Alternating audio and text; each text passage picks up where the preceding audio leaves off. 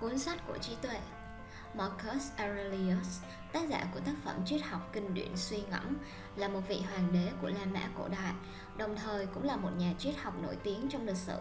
Ngay từ nhỏ, Aurelius được hưởng nền giáo dục toàn diện, tinh thông tiếng Latin và Hy Lạp, từng học qua triết học, pháp luật, hội họa và là một trong những nhân vật đại diện cho phái khắc kỷ. Khi còn trẻ, ông đã tham gia vào chính trị và ba lần giữ chức tổng tài của đế quốc La Mã. Năm 161 trước công nguyên, ông lên ngôi hoàng đế La Mã ở tuổi 40 nhờ sự kiên quyết của mình.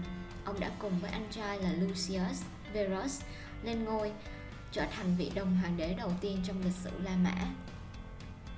Trong những ngày tháng nắm quyền, Marcus Aurelius không hề tỏ ra cao ngạo hay sử dụng quyền lực bừa bãi, mà nghiêm chỉnh chấp chính, một lòng vì nước vì dân. Khi tại vị, ông đã ban hành nhiều điều luật cải cách, xóa bỏ những quy định bất hợp lý, được dân chúng vô cùng yêu mến và ngưỡng mộ. Ngoài ra, để dân chúng nơi biên cương cũng được hưởng thái bình, ông nhiều lần hành chinh dẫn quân đi dẹp loạn. Cuối cùng đổ bệnh rồi qua đời ngay chính trên tân trại của mình. Marcus Aurelius chưa bao giờ vì bận rộn triều chính mà từ bỏ việc suy ngẫm và viết lách. Hễ có thời gian là ông lại đọc sách, ghi lại những cảm nhận, suy nghĩ của bản thân.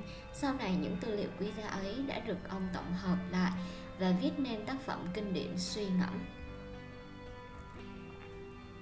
Có người từng thắc mắc tại sao cuốn tùy bút của một vị hoàng đế La Mã lại có thể trở thành cuốn sách gối đầu giường của nhiều tổng thống, thậm chí còn được yêu thích không nỡ rời tay như vậy. Thực ra nếu đọc suy ngẫm, bạn có thể hiểu được đây không chỉ đơn giản là một cuốn sách ghi lại những cảm nhận, cảm xúc vu vơ, từ chuyện bạn bè đến người thân, từ những chuyện nhỏ nhặt đời thường đến vũ trụ bao la, tất cả đều phản ánh trí tuệ của Marcus Aurelius.